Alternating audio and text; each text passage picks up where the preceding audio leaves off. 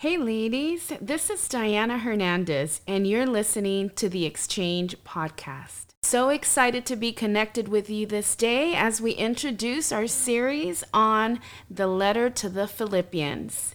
As I began to read through the first chapter of Philippians, I began to remember when I was putting together, I was studying for a teaching uh, that I had to give on spiritual maturity.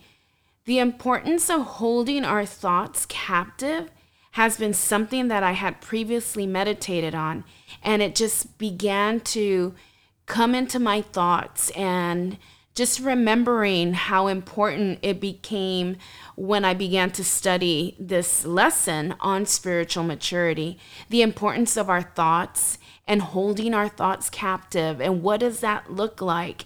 And how how I need to be aware and intercept what my role is on my mindset. So when I began to read the first chapter of Philippians, all those all those moments that I read and I began to be curious came back and I wanted to share with you the, that in Second Corinthians 10:5 through the ESV version says, "So we learn to take captive every thought to make it obedient to Christ. It is definitely a mindset.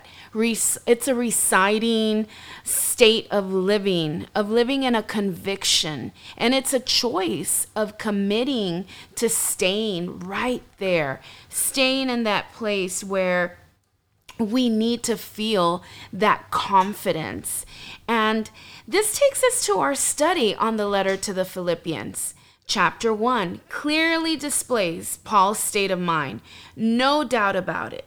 He was imprisoned and remained in joy. Not choosing defeat, rather, it was a state of mind that he chose to remain in. Once again, I invite you to go and join on to this journey in studying the letter to the Philippians in a four week series. Are you feeling overwhelmed? Are the current affairs consuming you? Because we're certainly living in different times where we have to make difficult decisions in areas we weren't required to do so before. This is definitely um, approaching us new challenges that we're being faced, and the voices, those voices that we just start hearing, just get louder and louder. Opinions decisions, just news, people, their their mindset being imposed on you, they just get louder and louder. We will take a look at how we can evaluate our thinking and how we can align it to the Word of God.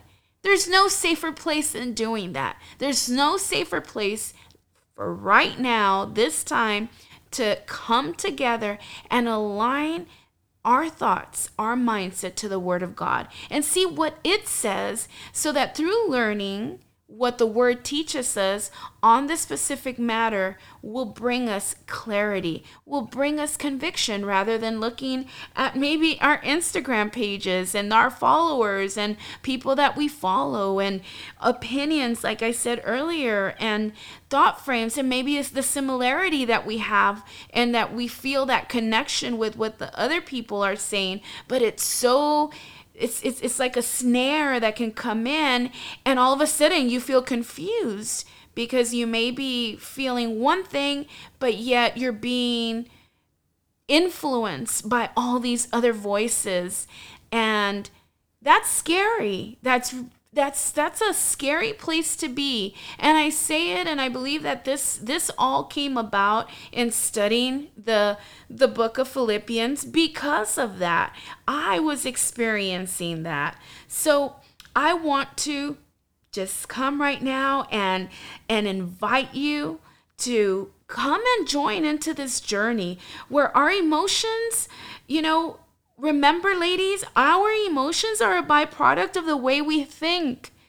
And if the times that we are living in are so uncertain and our emotions are unstable, how safe is our foundation, our platform, to make decisions that we need to responsibly make on a daily basis. Remember, these times are different. They no longer look like what we were used to. Things in life always come against us, and we face difficult times, and it's always challenging. But in these times, it just seems like it's just so loud, so loud.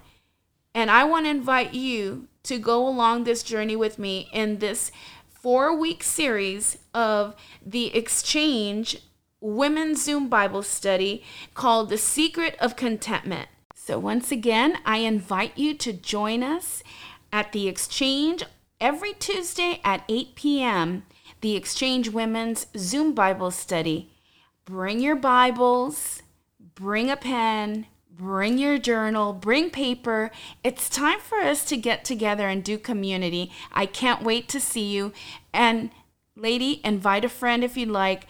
We welcome all of you. Thank you and have a wonderful day.